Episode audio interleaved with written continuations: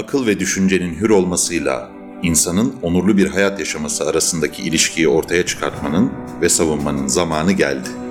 Daktilo 1984 bu amaçla podcast yayınlarına başladı. Selamlar. Çerçevenin 28. bölümünde İlkan'la birlikte kayıttayız ama bu sefer karşı karşıya yapıyoruz bu programı. Bu ses kalitesinin daha güzel olacağı manasına geliyor. İlkan hoş geldin. Hoş bulduk Numan. İlkan geçenlerde bir video düştü. Cem Küçük ve Mehmet Metiner arasında. Bu videoyu şu an size dinleteceğim ses olarak ve ardından bunun üstünde biraz konuşmanı isteyeceğim ve biraz da spekülasyon yapmanı isteyeceğim senden. Şimdi videoyu dinleyelim. Oy vermez ona. Yani şey yapmaz.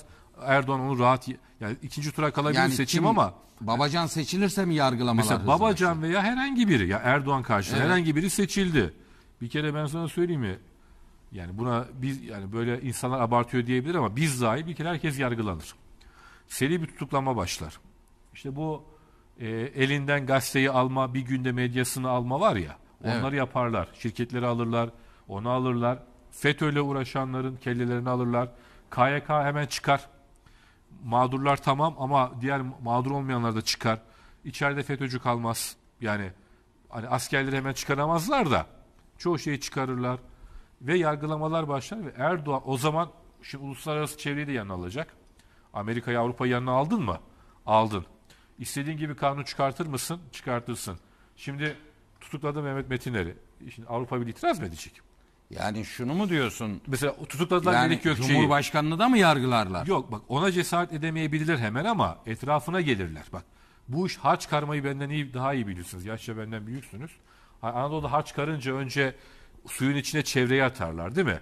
Şeyi en son atarlar hani ortağı en son gelir. Önce çevreyi ağrar suyun içine atar. Yani Harç gene ilk telef diye. olacak olan biziz yani. Ya şimdi Melik Gökçe'yi Yani tutuklamaktan o durumda kim kurtarır? Metiner'i kim kurtarır? Şamil Tayyar'ı kim kurtarır? Seni beni kim kurtarır? Şimdi seni beni tutukladı diyelim. Avrupa Birliği açıklama mı yapar? Ya korkutma bizi. bu- Hayır bir de bak ne olur. Değil mi Latif? Evet. Bak başka bir şey daha. Zaten yeterince korkaz bir de bu laflardan sonra artık elimize Bak çekileceğiz. ne olacak yani. bir şey daha. Mesela diyelim ki FETÖ'cüler Avrupa'ya kaçıyor. PKK mensupları kaçıyor veya sözde bazı muhalifler kaçıyor. Bir günde oturum izni alıyor, çalışma izni alıyor. Hepsi çalışıyor. Bak Şimdi bunu Mesela bir ben Mehmet gittim Metiner'e diyeyim. bir sorayım izin verirsen şunu bitireyim mi? Hani şey, şu bitireyim. Şimdi diyelim ki bir şey oldu. Ben gittim, sen gittin. Yani Londra hadi ben İngilizce biliyorum. Londra'ya gittim. Vay gittim. İki günde beni iade ederler. Vallahi ben de İngilizce bilmiyorum. Gidecek Şimdi- yok. Hayır hayır. Yani diyelim ki Anladım. yanında Türk yani Yani bu- Can Dündar'ı iade etmeyenler Bak Cem şimdi, Küçük'ü hemen bak, iade ederler diyorsun. Abdülhamit bak ya hiç şüphen olmasın. Abdülhamit'in başına gelenlere iyi bakmak lazım. İlkan konuşmayı dinledin. İlk başta çevreyi katarlar harcın içine, harcın içine diyor Cem Küçük. Bu AK Parti'nin içindeki çözülmeler son zamanlarda çok fazla ayyuka çıkmaya başladı. Mustafa İnönüoğlu'nu da bunun içine katabiliriz ama tam aynı klasmanda değil, aynı memnuniyetsizlik ya da aynı sebeplerden kaynaklanan memnuniyetsizlikle değil ama AK Parti içinde genel bir hoşnutsuzluğun olduğu artık çok aşikar ve bu konuşmalarda biraz ilk başta çevrede olanları, bu memnuniyetsizliğin ilk başta onların e, götüreceğini anlayan insanlar tarafından yapılıyor. Cem Küçük gibi, Mehmet Metiner gibi, biri eski milletvekili hatta. Sen ne düşünüyorsun bu konu hakkında? Şimdi Numan e, bu çok ilginç bir mesele. Şundan dolayı ilginç mesele. Bu konuşmanın e, birkaç türlü alıcısı var aslında. Yani bir tarafı tabii ki muhalif kesimin heyecanlı e, kısımları bakıp eğlenebilirler, gülebilirler, mutlu olabilirler. Ancak bu siyasi bir analize tabi tutulabilecek bir şey değil. Bu sadece hislere dönük. Çok da derinliği olmayan. Yani tamam o an gül, gülmenizi sağlayabilecek bir neşe kaynağı anlamında bir e, videodur bu. Ama biz hakikaten e, biraz sakince bu adam ne diyor aslında ve neden bunu söylüyor? Neden bugün bunu söylüyor? Neden bunu bugün Beyaz TV'de söylüyor? Mesela Melih Gökçe'nin kanalında söylüyor. Veyahut da böyle bir konuşma neden ATV'de A Haber'de konuşulmuyor da Beyaz TV'de ancak konuşuluyor. Çok enteresan bir şey. Şimdi yavaş yavaş bunu düşünelim. Çok doğru söyledin. Çok güzel bir noktaya temas, temas ettin. Çevreden başlar diyor. Çünkü kendisinin esasında AK Parti iktidarının merkezinde olmadığını en iyi Cem Küçük biliyor. Neden biliyor? Ee, Cem Küçük şu an beğensek de beğenmesek de e, görünürde yanlış olmasına rağmen aslında sabahta yazmıyor. ATV'de A Haber'de bulunmuyor. Yani AK Parti iktidarının asıl e, karargahında bulunan bir insan değil Cem Küçük. Ve AK Parti içerisinde e, AK Parti iktidarından yeterince nemalanamayan, yeterince nemalanmayan ama ancak şu AK Parti iktidarının sorumluluğunu da üzerine taşıyan AK Partili oldukları için e, isimleriyle, cisimleriyle, varlıklarıyla, ünvanlarıyla, şanlarıyla, şöhretleriyle, kişilikleriyle AK Parti iktidarının tüm sorumluluğunu üzerine taşıyan büyük bir kitle var. Bunlar AK Parti iktidarının yarın bir gün sonlanmasından mağdur olacaklarını düşünüyorlar. Ve bunun birkaç aşaması var. Bu konuşmanın da o, o açıdan birkaç anlamı var. AK Parti içinde de birkaç anlamı var. Bir kısmı şu. En yüzeysel şekilde yorumlayalım. Bu konuşmanın en yüzeysel şekilde AK Parti kitlesine bir araya gelin, bölünmeyin, ayrılmayın söylemidir. Yoksa daha kötü olacak. Aynen yoksa daha kötü olacak. Bu zaten bu konuşmanın yapılabilir olmasını sağlayan eksen budur. Bu bu bağlama olmasaydı bu konuşma da yapılamazdı. Merkezde olmamasına rağmen. Hani herhangi bir AK Parti'ye yakın yerde. Bu konuşmanın bir bölünmeyelim anlamı olduğu için zaten yapılabildi. Bir bunu koyalım ortaya. Yani bölünmeyelim, ayrılmayalım. Bize bir şey olursa biz dağılırız. Hepimiz zarar görürüz. AK Parti iktidarın gitmesinden tüm AK Partiler zarar görür algısını ot- oturtmaya yönelik bir konuşma bu aslında. Yüzeyde. Şimdi e, ha böyle olacak mı? Ben Türkiye'de böyle olacağına inanmıyorum. Bunu da söyleyeyim. Yani Türkiye'de e, böyle yapmaya çalışan bir muhalefettense daha ziyade toparlayıcı, kapsayıcı bir muhalefetin Tayyip Erdoğan iktidarını yenebileceğini düşünüyorum. Bir onu bir kenara koyayım. Bu ayrı hani algılar böyle olmasına rağmen gerçekliğin farklı gideceğini düşünüyorum. Bu algı üzerinden Cem Küçük gibilerin de siyaset yaptığını, siyasetlerini de kendilerine en azından anlam biçtiklerini düşünüyorum. Devam edelim. Buradaki hikayede asıl hikaye tamamen senin dediğin gibi merkez çevre. AK Parti'nin çevresinin e, itirazı bu. AK Parti çevresi şu an çekiniyor. AK Parti çevresi e, şundan dolayı çekiniyor. AK Parti çevresi Tayyip Erdoğan'a büyük bir irade teslim etti aslında. Normalin ötesinde bir siyasi parti genel başkanının ötesinde bir irade, teslim etti. Ancak bu iradeyi niçin teslim etti? Tayyip Erdoğan seçim kazanıyordu. Bu yüzden teslim etti. Şu an korkma başladı. Buradaki çekince bu aslında. Yani Tayyip Erdoğan'a seçim kazandığı için teslim edilen teslim edilen irade şu an geri isteniyor yavaş yavaş da olsa. Ve burada da Babacan e, ve Davutoğlu gibi alternatiflerin ortaya çıkışı da yavaş yavaş da bu tartışmanın ortaya çıkışını hızlandırdı. Bir bunu da tekrar bir kenara koyalım. Düşünmeye devam edelim hep birlikte. Şimdi e, yarın bir gün AK Parti diyelim seçimi kaybetti. Türkiye neler yaşar? Cem Küçük çok doğru söylüyor. Düşünüyor. Bunu AK Partiler de düşünüyor aslında.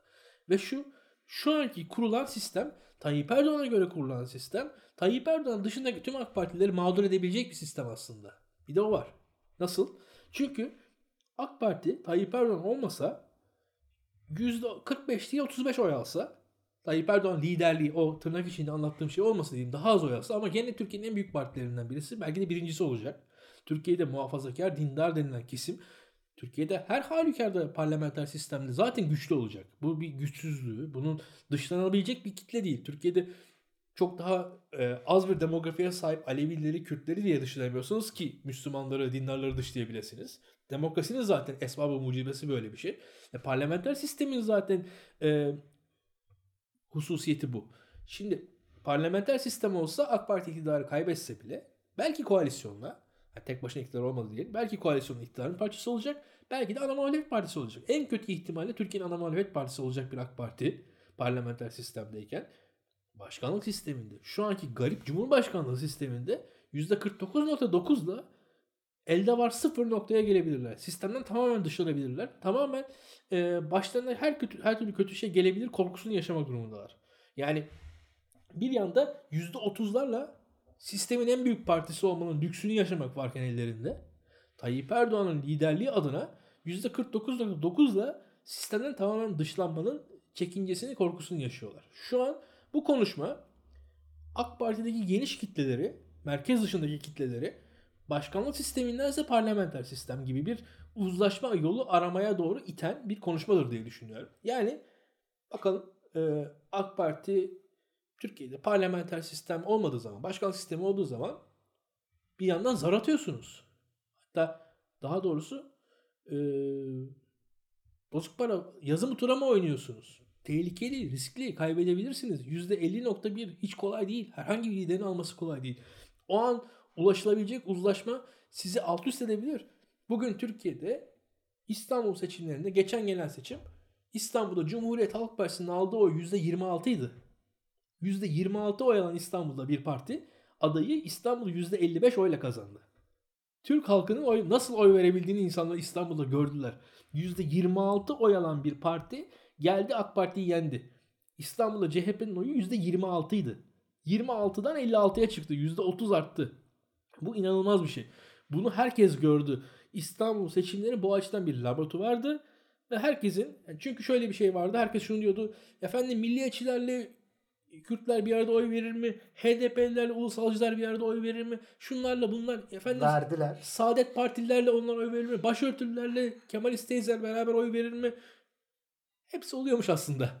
Yani çünkü Toplum şöyle aslında bizim kafamızda kurduğumuz kadar birbirinden ayrı insanlar tarafından oluşturulmuyor çok demek ki. doğru. Çok çok bilgili insanlar, Türkiye'yi çok iyi bi- bilen insanlar hatta hep şey diyorlardı seçim öncesinde. CHP seçmeni İyi Parti adayına oy verir ama İyi Parti seçmeni CHP adayına oy vermeyebilir diyorlardı. Pek de öyle bir şey olmadı ortaya çıktı. Gayet de İyi Parti seçmeninin CHP adayına hatta HDP adayları da oy Kürtler- veriyor olmasa verme. Kürtler 10'da 10 yaptı. Yani 10 kişiden 10 tanesi de oy verdi. Evet. Yani e, ortada gözüken şey şu oldu. Türk halkının e, oy verme alışkanlıkları e, Türkiye'deki analistlerin, Türkiye'deki siyasetle düş, e, iştigal eden insanların zannettiğinden daha esnekmiş. Türk halkı daha kıvrak oy veriyormuş. O ortaya çıktı. En azından şartlar Türkiye'deki belki baskılar Türk halkının elindeki tek silah olan oy, oy silahını Türk halkı daha iyi kullanmaya başladı. Bütün bunların sonucunda. Yani bundan 10 yıl önce belki bir aday etrafında Türkiye'deki muhalefeti toparlayamazdınız. Tabii. Mesela Mustafa Sarıgül etrafında, Kılıçdaroğlu etrafında, İstanbul Büyükşehir Belediyesi adaylığında bir aday etrafında muhalefet toparlanamadı bakarsanız. Çünkü e, oy açısından kaba sayıda bakarsanız Binali Yıldırım Kadir Topbaş'tan çok daha yüksek oy aldı. Ancak seçimi kaybetti. Burada Binali Yıldırım oy alamadı değil aslında. Binali Yıldırım çok iyi oy aldı ama muhalefetin bir araya gelmesi zaten hadiseyi değiştiren bir şeydi. Şu an bu paradigma, bu yeni doğan, yeni oluşan durum AK Parti için de başka bir durum haline geldi. Yani AK Parti muhalefeti bir yere itti. Muhalefetin aldığı pozisyon olsa şimdi AK Parti'yi bir yere itiyor. Ve Cem Küçük'ün pozisyonu da, Cem Küçük'ün konuşması da buna AK Parti'nin merkezinin hafif dışındaki kitlelerin e, tepkisi olarak ben görüyorum, yorumlanabilir ve şöyle söyleyeyim bence AK Parti'de benim e, AK Parti'nin aksaçlıları olarak adlandırdığım bir grup var. Bunlar parlamenter sistemde uzun süre vekillik yapmış, meclisi bilen, siyaseti bilen, kendilerinin bir ağırlığı olduğuna inanan kitle. Yani Cemil Çiçek, Bülent Arınç, Köksal Toptan. Tabii, Bu tabii. işte Akil neydi heyetin adı? ya e, İstişare heyetindeki Aynen. insanların genel hemen hemen çoğunluğu onu söyleyebilirim. dışarıdan da birkaç isim vardı. Tabii tabii dışa- o, o heyetteki insanların genel tavrı dışarıdan birkaç isim ekleyebilirsiniz. Bunlar e, tecrübeli siyasetçiler. Bunların hemen hemen çoğunluğunun ben parlamenter sistemden yana kalplerinin attığını düşünüyorum. Yani bu, buradaki insanların çoğunluğu yani ortalık çok bulanmasın. Yarın bir gün iktidarda hani bunlar AK Parti iktidarın bitmesini istemiyorlar. Bunlar hala muhalif falan değiller bakın. E, buradan izleyicilerimize de nüansları vermek lazım. Bu insanlar muhalif oldu falan demiyoruz biz. Durumu hani objektif olarak nedir? Yaşanan şey, karşımızdaki durum nedir? Mesela Bülent Arınç ne düşünüyor diye size anlatmaya çalışıyoruz buradaki. Bakışımız bu. Yani e, oradaki kitlenin bakışı e, bunlar muhalif değiller. Bunlar e, AK Parti kaybetsin istemiyorlar. Bunlar Cumhuriyet Halk Partisi iktidarını arzulayan insanlar değiller. Aksine şu e, iktidar dönüşümü değişimi olacaksa bundan en az zararla nasıl çıkacaklarının e, stratejisini yapıyorlar. Kendileri siyaset bilen insanlar bunlar. Kendilerince siyaset yapıyorlar. Siz destekleyin diye söylemiyoruz bunları. Bunları sadece bizim gördüğümüz kadarıyla biz kendimiz anlatıyoruz. İlkan ben burada şuna biraz şundan bahsetmeni isteyeceğim. Şimdi sistemi öyle bir hale getirdiler ki 49'a 51. 49 alan her şeyi kaybediyor. Az önce bahsettim parlamenter sistemde böyle değildi. 30 alsan ülkenin en büyük partisi oluyordun. Ha- En kötü ihtimalle ana muhalefet partisi olurdun. İşte 30 50 20 o şey 30 50 10 10 gibi bir dağılımla falan. Burada benim merak ettiğim şey şu. Bu o iktidar mekanizması ve iktidarın rant dağıtım mekanizması artık o kadar çeşitlendi ki AK Parti İstanbul'u kaybettiğinde bile kaybettiği gücü görüyorsun. AK Parti eğer bir kez seçim kaybederse ben var olamayacağını düşünüyorum. Yani siyasi hayatına devam edemeyecek. Bu, bunun sebebi de o mekanizma bir kez çatladıktan sonra oradaki insanları bir araya getirmek tekrar çok zor. Yani Bugün 40 tane benzemez birbirine gelip bu iktidar mekanizmasının içerisindeler. İşte radikal İslamcısı da var burada ama Cemil Barlas'ı da var. Ve bir kez bu mekanizma koptuğu anda bir daha bu insanların tekrar bir araya gelemeyeceğini düşünüyorum. Sen ne diyorsun bu konu hakkında? Yani bir kez iktidarı kaybettikten sonra 30'la bile olsa ana muhalefetli olarak kalabilir mi? Bence kalamaz. Şu e, şöyle bana kalırsa Numan Türkiye'de e, dindar kesimlerin siyasal bir temsilcisi bir şekilde olur. Her türlü olur. Evet. Ama bu AK Parti mi olur onu bilmiyorum. O ayrı mesele. Yani burada Ya da oyu bu kadar olur mu? Evet. Bu AK Parti mi olur? Başka birileri mi olur? Başka bir şekilde insanlara siyaset mi yaparlar? Bu, bu, bu ayrıca tartışılacak bir şey. Ancak şu dediğin çok doğru. Ee, muhalefette siyaset yapmak zordur.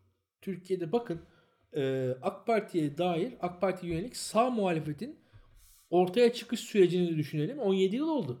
17 yıldır Merkez Sağ Parti kuruluyor, kurulacak, kurulmakta, kuruluyor. Ankara'da toplandılar. Yani Ankaralı kebapçılar ciro rekoru kırdılar ancak e, Merkez Sağ Parti kurulmadı.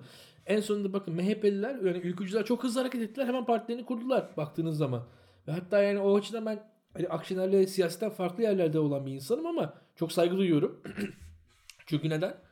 E, yaptığı şeyin ilham verdiğini düşünüyorum ben Türkiye'de. E, ve o hızla kurduğu partinin kurabilir, yeni partinin kurulabilir olduğunu, yeni bir partinin sıfırdan bir e, siyaset yapabilir olduğunu Türkiye'ye gösterdiğini düşünüyorum Akşener'in. O açıdan Türkiye'ye ilham verdiğini düşünüyorum.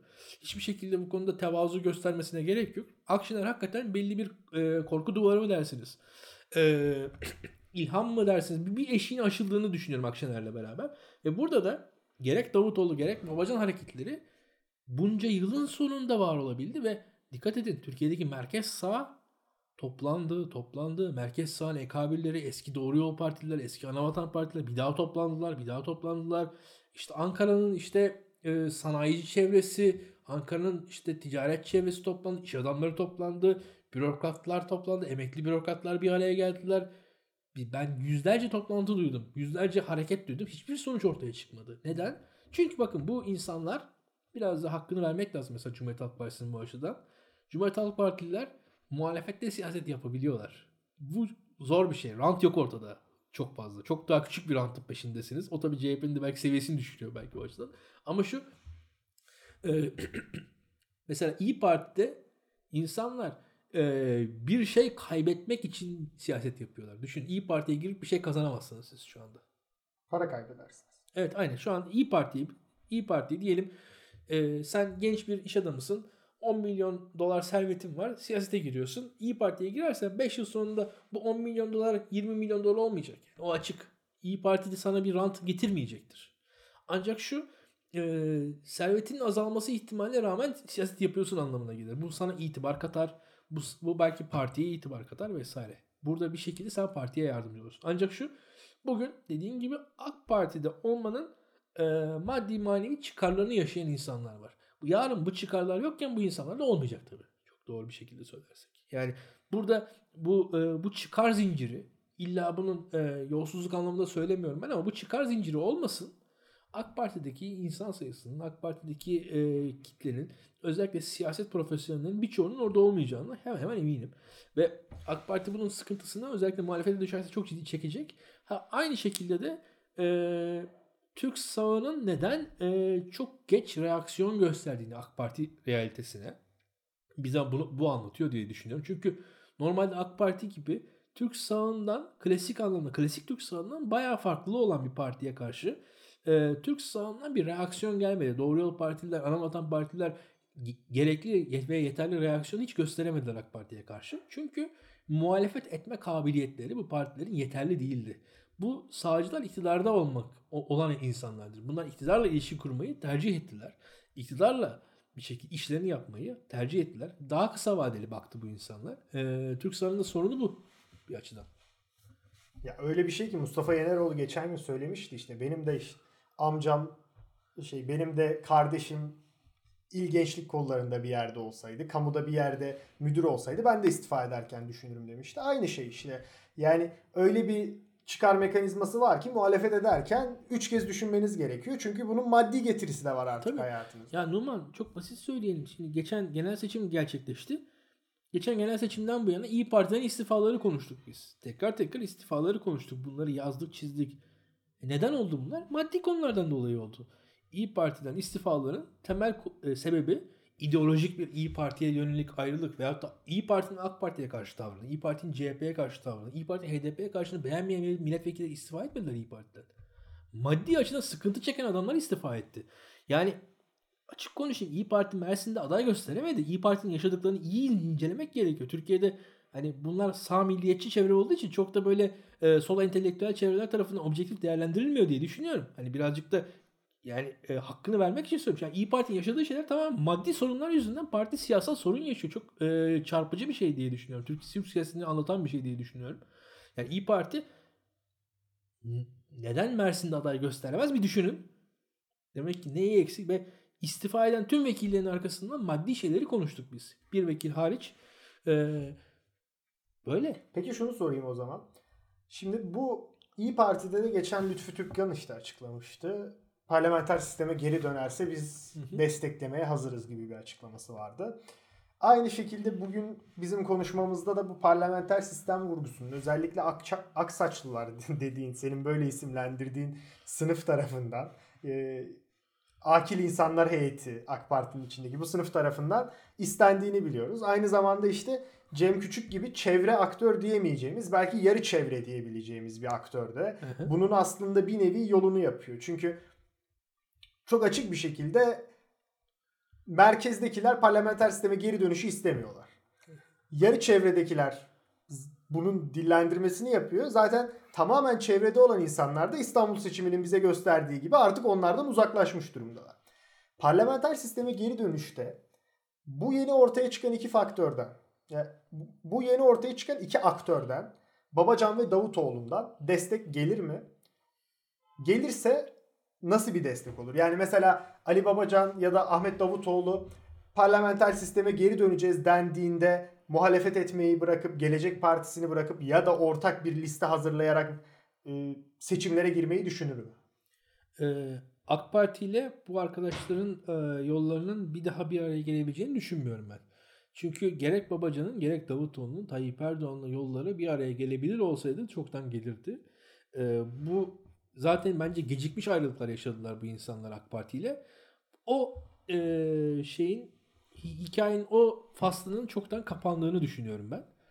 Ve burada bu hadisenin asla geri dönüşünün olaca- olacağına inanmıyorum. Ancak şu tabii ki Babacan hareketi de e, Davutoğlu hareketi de parlamenter sistemi dönüşü destekleyeceklerdir ve ikisi de parlamenter sisteme dönüş eğer gerçekleşirse bu dönüşü kendi siyasal hareketlerinin bir zaferi olarak adlandırmak isteyeceklerdir hatta. Ve bu e, iki hareketin de e, bu konudaki tavırlarının net ve sert olacağına inanıyorum ben. Hatta e, muhalefetin ben parlamenter sisteme geçiş konusunda bir iki mırın kırın edebilecek e, insan olabilse de tekil olarak e, bunlar belki işte atıyorum İmamoğlu'na çok yakın çevreler, Muharrem İnce'ye çok yakın çevreler, bunların bir potansiyel Cumhurbaşkanlığından nemalanabilecek olan çevreler belki mırın kırın. Çok düşük ihtimalle ki onları da muhtemelen Kemal Kılıçdaroğlu CHP'de susturur. O yüzden de muhalefette bir potansiyel parlamenter sisteme dönüş iktidar tarafından kabul edildiği anda muhalefette kabul eder diye düşünüyorum. Bunu- Ben neden böyle parlamenter sistemin yüceltildiğini anlamıyorum. Türkiye'deki parlamenter sistem dünyanın en iyi yönetim biçimi değildi. Hatta şöyle söyleyeyim. Biraz da spekülatif olsun. Ben parlamenter sisteme geri dönüş taraftarı değilim İlkan. Bunun sebebi de çok açık. Bir anda kazanmak için 50 artı 1 varken bir anda %30'la konuşmamızın başında dediğimiz gibi kazanan bir aktör var ortada Recep Tayyip Erdoğan. Ben burada neden %30'la bu riski göze alarak böyle bir şey yapmalarının bu kadar kendilerine işte çok promote edildiğini düşündüklerini anlamıyorum. Neden böyle bir şey yapsınlar? Bu bana biraz anlamsız geliyor. Yani mesele demokrasi ise başkanlık sisteminde de demokrasi var. Başkanlık sistemi demokrasiden uzak bir sistem değil. Burada mesele kuvvetler ayrılığını nasıl kurduğunuz, nasıl işte anayasal yargı bağımsızlığını nasıl sağladınız, hakimlerin, savcıların atanma yöntemleri, belediye başkanlığının özellikleri. Bunlar çok daha önemli meseleler ama bunları konuşmuyoruz. Biz parlamenter sisteme geri dönüşü konuşuyoruz. Kenan Evren de parlamenter sistemde cumhurbaşkanıydı yani. Hı hı. Çok doğru. Ama e, şöyle söyleyeyim ben bu insanların e, özellikle AK Partililerin e, ve hatta kimi CHP'lilerin de e, Türkiye'nin bulunduğu halden, bulunduğu yönetim halinden e, ciddi çekinceleri var. Yani şu an yaşadığımız şeye dair bizim yaptığımız eleştirilerin de ötesinde off the record eleştirileri var bu insanların. Ve bu insanların eleştirilerinde ciddi bir çekinme çekince payı var. Ve e, parlamenter sisteme dönüşün kendilerince tek çıkış olduğunu düşünüyor bu insanlar. Yani e, hem bir şekilde iktidarın bölüştürülmesi adına yani iktidarın değişmesindense bölüşülmesinin bir çıkış yolu olduğunu inanıyor bu insanlar. Durum bu. Ancak e, dediğim gibi ben tüm bu tartışmalar zaten e, eğer Tayyip Erdoğan ikna olmadıktan sonra boş tartışmalar. Tayyip Erdoğan ikna olacak mı dersen olmayacak bence. E, ve AK Parti'nin oyunun %40'lar civarında, Tayyip Erdoğan'ın oyunun daha doğrusu, parla- e, Cumhurbaşkanı seçiminde %40'lara kadar indiğini görmedikten sonra biz anketlerde bu öyle bir dönüşümün olacağına inanmıyorum. Çünkü atıyorum yarın anket gelse Tayyip Erdoğan önünde, Tayyip Erdoğan %45, İmamoğlu %55 diye bir anket gelse Tayyip Erdoğan e, seçimi kazanabileceğine inanarak hareket eder ve e, bir kaybedeceğini hissetmez. O, o riske girer diye düşünüyorum. E, böyle bir e, arada kaldığı zaman e, oyunu oynar diye fikrim var. İlkan çok teşekkür ediyorum yorumların için. Çerçevenin 28. bölümünün sonuna geldik. Gelecek bölümlerde görüşmek üzere. Hoşçakalın. Hoşçakalın. Yayını paylaşmayı unutmayın.